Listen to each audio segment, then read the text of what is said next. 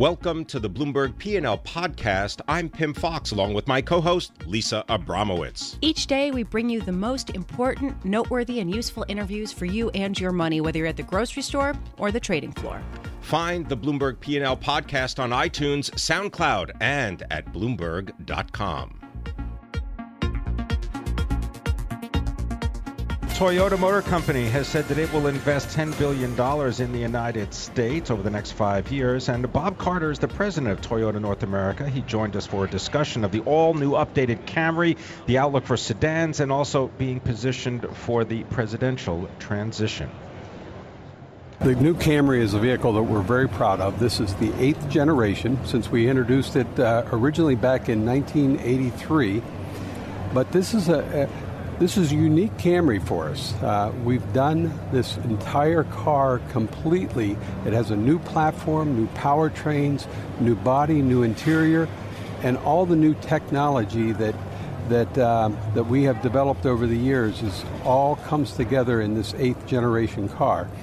Uh, really proud of it. We've done two executions of the Camry. There's one that's very sporty and there's one that's very luxurious. So, uh, depending uh, what the consumer's preference is, and we're announcing it here for the first time globally in in uh, in the Detroit uh, Auto Show. But it will be available at our dealerships later this summer. So, why is Toyota focusing on a Camry, which is a midsize, smaller midsize vehicle, when the trend is re- really moving toward light trucks? The story of, uh, of 2016 was was light trucks, and and light trucks happens to be an uh, more of an industry slang. What's really most popular right now is car-based SUVs or CUVs, um, like our Rav and like our our, our Highlander. However, the sedan market is still extremely large and important part of the business. How big of a part of business is it for you? It's about, well, the industry itself, it's about 2.5 million units. And Camry is the number one vehicle, not only in that segment, but it's the number one selling passenger car in the U.S. for 15 consecutive years. What about for Toyota? It's, it's by far our number one volume vehicle. And uh, we have a full Are you range. looking at over 400,000? Uh, we did 388,000 right. last year, and so we're looking at uh, similar sales going into 2017. One of the things I think it's going to be interesting to watch, because we've seen this over the years, is the mid-size sedan segment hasn't had a lot of innovative product, new product coming in. So this year we're, we're launching the best Camry that we've ever built, full of new technology. This vehicle is so sophisticated that even if a, a pedestrian walks in front of the vehicle, it will actually apply the brakes and assist the driver of steering around it. So it's automatic braking, which is available in the market, but by we've developed ours that it can actually uh, sense soft tissue and help avoid avoid accidents. Uh, there's rumors that perhaps there's going to be a, a, a competitors will bring be bringing their cars to market later this fall. So we have seen in the past in small pickup trucks. We've seen it in, in uh, subcompact cars. When new vehicles come with new styling, new design, new technology, um, life comes back into that segment. So we, we think that the, uh, the segment that did decline last year will, will plateau and who knows, perhaps even show a little growth next year. Bob, we're operating, it seems, at least in the automobile industry or any big manufacturer, in a different world. Uh, come January 20th, there will be a new president. Uh, Donald Trump uh, has certainly taken to the Twitter sphere in order to voice uh, his particular uh, perspective on where automobiles are made. Do you feel, as an auto executive, that you are living in a different time than you were, let's say, 12 months ago? Yeah, well, my quick answer to that, Pimm, would be it's a little bit early to tell, but the global, the, the auto industry is very much a global industry. We have 53 plants that are currently operational in 28 um, countries around the world. 10 of those plants are here in the U.S. But the supply chain is very, very much global. The Camry that we were talking about earlier, um, Cars.com, has now for four years named that the most American car consumers can buy. And what, what they calculate that on is where are the parts sourced, where is the labor sourced. And by their calculation, 75% of the Camry is American sourced. The reverse of that, though, is we still, because of the global supply network, uh, do source 25% of a Camry across the world. So it's very much a global industry. Uh, the supply chains are very long. And so we're working, we look forward to working with the new administration to get them to understand the complexities of our industry. What's your number one fear for this year as far as political interference with the auto industry? Uh, I, I, wouldn't characterize it as a, as a fear. We, we are very confident this year. The economy is very good. The, uh, there were 17.5 million cars sold in the U.S. last year. Uh, we believe it's going to be lower in 2016, but we're forecasting a market between 17, 17.2. Uh, so the economy is very ro- robust right now. We think uh, we think it's going to be another good year. That was Bob Carter, president of Toyota North America, speaking with us yesterday about the updated Camry as well as the outlook for sedans and uh, the potential uh, for political interference or perhaps lack thereof.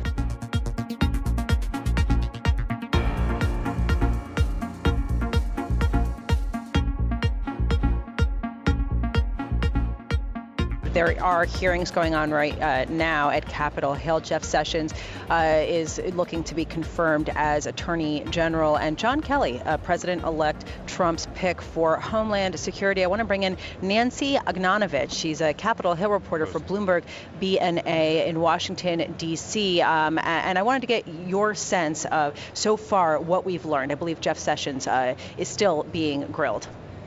Well, this is only the beginning of his two-day hearing process. Um, they'll be meeting at um, Judiciary for two days in a row to look at his qualifications. I think he's one of the people who's already got all of his financial information in and has complied with those requirements. and so he's covered there in terms of fulfilling the, those requirements. But I guess there are concerns about his very conservative uh, philosophy uh, concerning immigration and other issues, and so there'll be a lot of questions there. And so. I was going to say, could you just outline for us how many how many uh, hearings are going to be held today, and then tomorrow, and then on Thursday, just so we have an idea of how packed the schedule is this week? Well, overall, we're looking from 12 to 15, depending on how you calculate it. But today we have those three hearings, including two that you mentioned. Then tomorrow, Wednesday, there were six that were scheduled. But um, Senator Schumer, the minority leader, just a little bit ago this morning announced that he's nego- negotiated a plan with Majority Leader McConnell to reduce that down to three on Wednesday and to push some of those off till Thursday and next week. And then on Thursday, we have another five to six hearings. So there are a lot. And a lot of these deal with President elect Trump's um, national security team and McConnell wants very much to get six to seven of the cabinet picks or national security team members confirmed by inauguration day in order for him to have that in place when he goes into the White House. Nancy, is this typical, this type of packed confirmation schedule? Well, uh, Senator McConnell has said repeatedly that on the very first day of the Obama administration, they confirmed seven people. But I think what Democrats are saying is those people um, already had their FBI cabinet, I'm sorry, FBI background checks done, their financial disclosure, disclosure forms in, and all these other requirements. And a lot of people who Trump has proposed to nominate haven't complied with that so far. And for, that's one of the reasons why Democrats want to slow this process down. And then they also are saying that unlike in the Obama administration, we're looking at many billionaires or otherwise very, very wealthy people who have very complicated financial holdings that require more examination. And also, many of these people have never served in government before, especially not at this kind of level. Rex Tillerson, uh, former chief executive of ExxonMobil, slated to be the nation's top diplomat.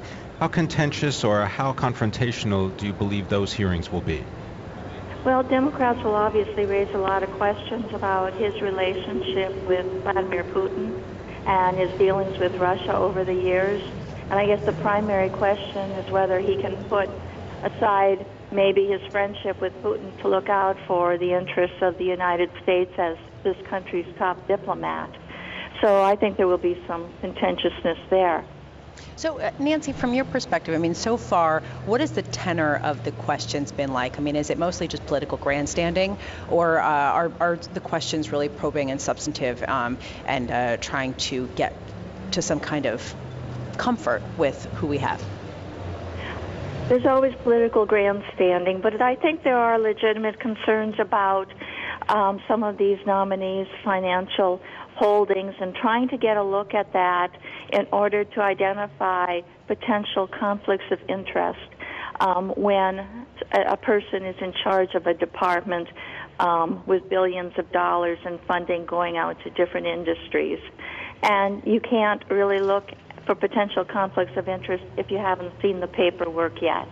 So I think they're trying to slow it down. I think Democrats know that it's very unlikely that they can derail many of these nominees, but they want to have a chance to do what they call the advise and consent role that the Senate has traditionally done before they let them advance, before they're actually put to a vote on the Senate floor.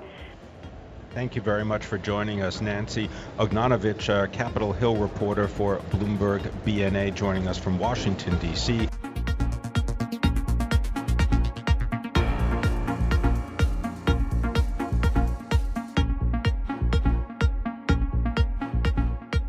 broadcasting from the 2017 North American International Auto Show. And Lisa Abramowicz, do you know that Cadillac is going to launch a $1,500 a month luxury car subscription service. Do you get a new car every uh, month coming in the mail? Well, you might be able to, particularly since we're going to be talking now with the president of Cadillac, Johan de Nysschen. Thank you very much for being here.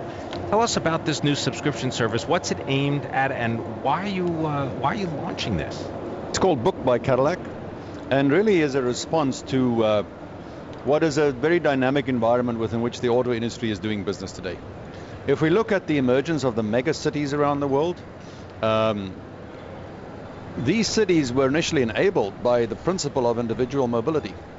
But the principle has become so successful that it's resulted in congestion and noise and pollution and all the things that are big obstacles to vehicle ownership.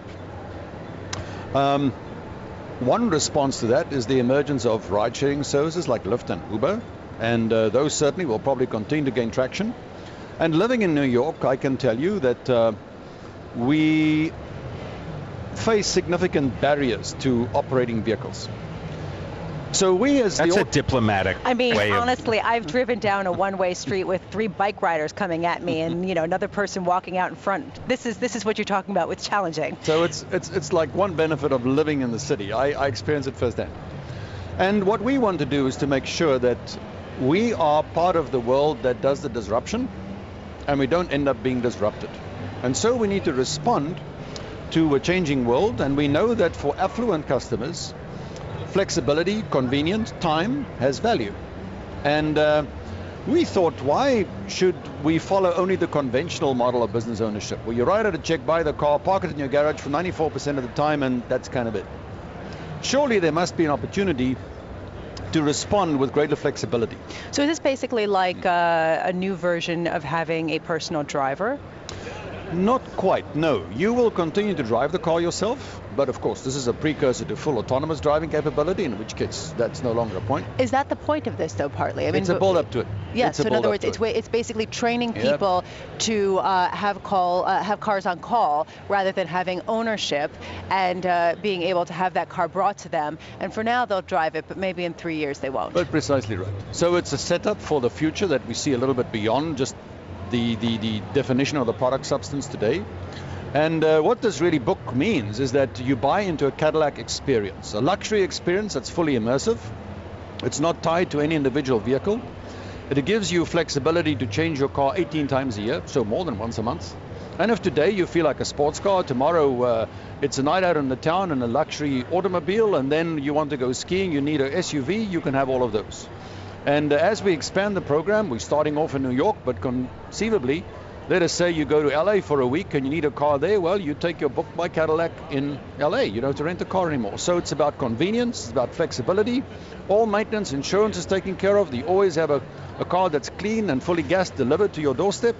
And uh, all of that convenience and flexibility we think has value for affluent consumers. Now, you have experience at Infiniti as well as Audi, and I'm wondering what you are bringing to Cadillac, particularly to the dealership network, because there's a big effort on the part of Cadillac to really upgrade and streamline and stabilize the dealership. A real thing for us is we uh, are on a, a long term journey, I would have to say, to restore Cadillac, what we kind of loosely call uh, to the pinnacle of premium, back to that world where it occupied this position as the unquestioned standard for the world. In it's called of, Project Pinnacle. It's called Project Pinnacle for that reason. And while we are working very hard on expanding the product portfolio and really creating top technology cars with great craftsmanship and, and, and uh, great technology, that's only part of the question that needs to be answered. We also need to look downstream at the overall ownership experience. And yeah, our dealer network plays a crucial role because it's the environment within which the customer engages the brand.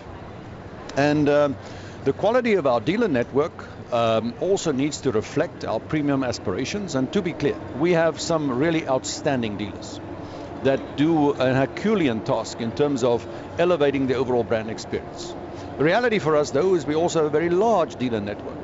And uh, the variability in the overall um, uh, uh, delivery of that experience is something that we are trying to get into a narrower distribution.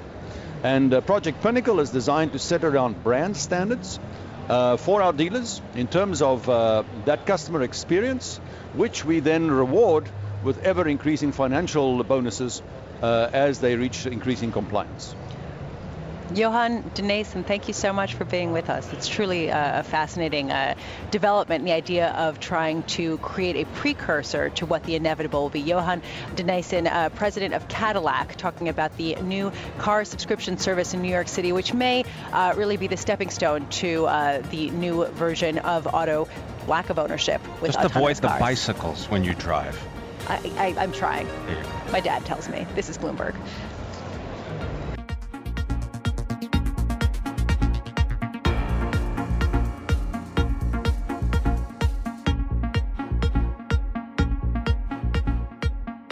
We are broadcasting from the 2017 North American International Auto Show. Earlier, we got a chance to sit down with uh, Joe Hinrichs. He is the president of the Americas for Ford.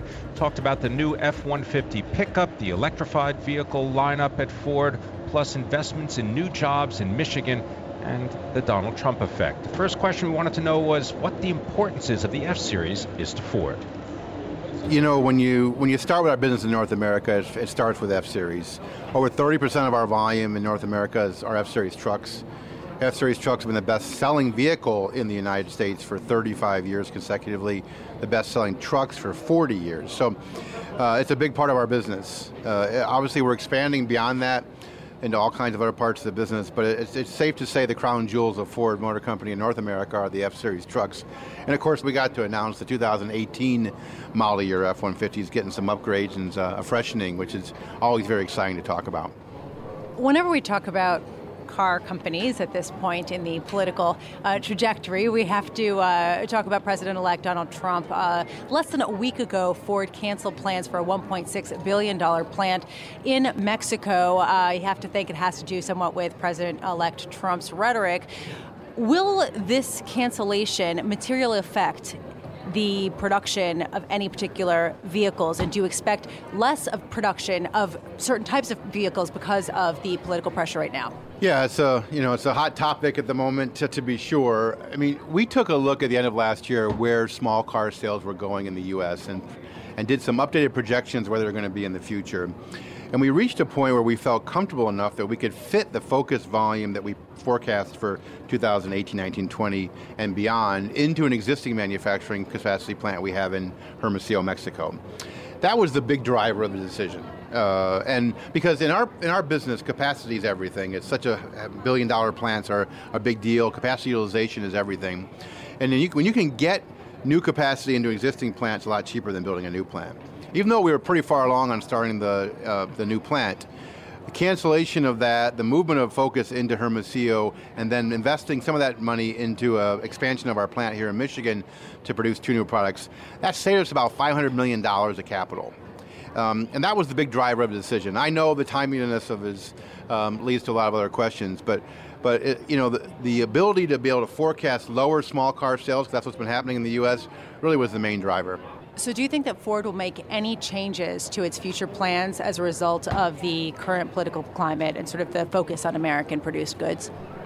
You know, well, we are taking into account what we expect to be some uh, pro-growth initiatives by the Trump administration, including some taxation policy discussions, hopefully some improvements in the competitiveness of the U.S. economy when it comes to corporate tax rates and some other things, regulatory and the like.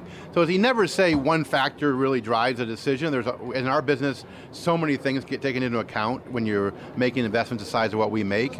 But we are taking into account some expected changes into the into the um, you know regulatory and economic cycle in the U.S. You asked the question about production. We're not. We're still moving focused production to Mexico. We won't. There won't be any production kind of missed by all of this. It's just making sure that we spend the right amount of money to do it. Give our listeners an idea of Ford's business in North America and Ford's business overseas. It uh, may surprise people. Yeah, well, in North America, we're the second largest uh, manufacturer of, and seller of vehicles. We actually produce more vehicles in the United States than anybody else. We employ more workers and manufacturing workers in the U.S. than anybody else. We're number one in Canada. Uh, we're second in the U.S. in sales, number one in Canada for sales, and we're you know fifth or sixth in Mexico, depending on what, uh, what time of the year we are. And our business in total in North America is over three million units. Uh, Ford globally has a strong presence, of course, in Europe, a strong presence now in China. Uh, we're now in the top six, five or six na- uh, brands in China. Uh, we have a strong presence in Brazil and South America. We're third or fourth or fifth, depending on what market. Second in Argentina, but we're depending on what market you're looking at. Mm, and when you look at our business, the the the majority of our revenue comes from North America. Majority of our profits come from North America, but we certainly have a strong presence all around the world. What's the weakest market right now? Well, it's hard to define weakest market. The, probably the most challenged market uh, would be Brazil, given the economic and uh, political challenges that the country faces. The auto industry in Brazil has collapsed about half where it was a few years ago. That puts a lot of pressure on our business. Also, the uncertainty and the political challenges that they've had. We've seen some progress lately with President Temer and some things that have happened. But Brazil is certainly challenged, and the Indian market in India has not grown to the level people thought it was going to grow, and there's a lot of pressure to, on that business as well. That was Joe Hinrichs. He is the president of the Americas for Ford.